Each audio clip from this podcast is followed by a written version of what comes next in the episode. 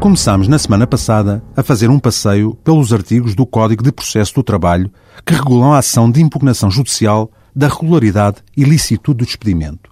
tendo ficado na fase em que o empregador é notificado para justificar a legalidade do despedimento de que o trabalhador queixoso foi alvo. O empregador, no articulado que apresentar, só pode invocar factos e fundamentos constantes da decisão de despedimento comunicada ao trabalhador, devendo ainda, caso se oponha à reintegração do trabalhador despedido, alegar os factos e razões que fundam essa sua oposição. Se apresentar tal articulado dentro do prazo de quinze dias, é o trabalhador notificado para contestar no mesmo prazo também de quinze dias, considerando-se confessados os factos alegados pelo empregador, caso não haja contestação do empregado, sendo logo proferida a sentença. O trabalhador, para além da sua resposta, deve também juntar a prova que considerar relevante, podendo ainda deduzir, por sua vez, pedidos contra o empregador nos termos admitidos por lei. O empregador pode vir responder a tais pedidos do trabalhador ou a exceções por ele formuladas, como seja o da caducidade do procedimento disciplinar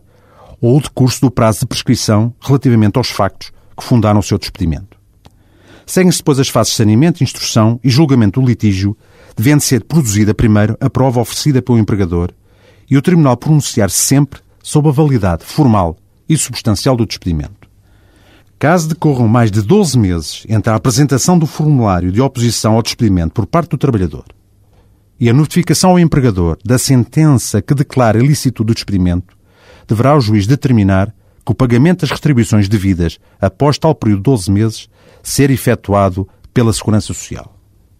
Importa dizer que, para esse prazo de doze meses, não se contam os períodos de férias judiciais, aperfeiçoamento dos articulados ou de suspensão da instância, mediação ou tentativa de conciliação, com vista a, designadamente, nestas últimas situações, as partes alcançarem um acordo acerca do conflito que as separa. Há sempre direito de recurso para o Tribunal da Relação Competente da sentença proferida pelo Tribunal de Comarca, quer declarar a validade ou invalidade do despedimento, podendo ainda interpor-se, dentro de determinadas condições legais, recurso para o Supremo Tribunal de Justiça. Até para a semana.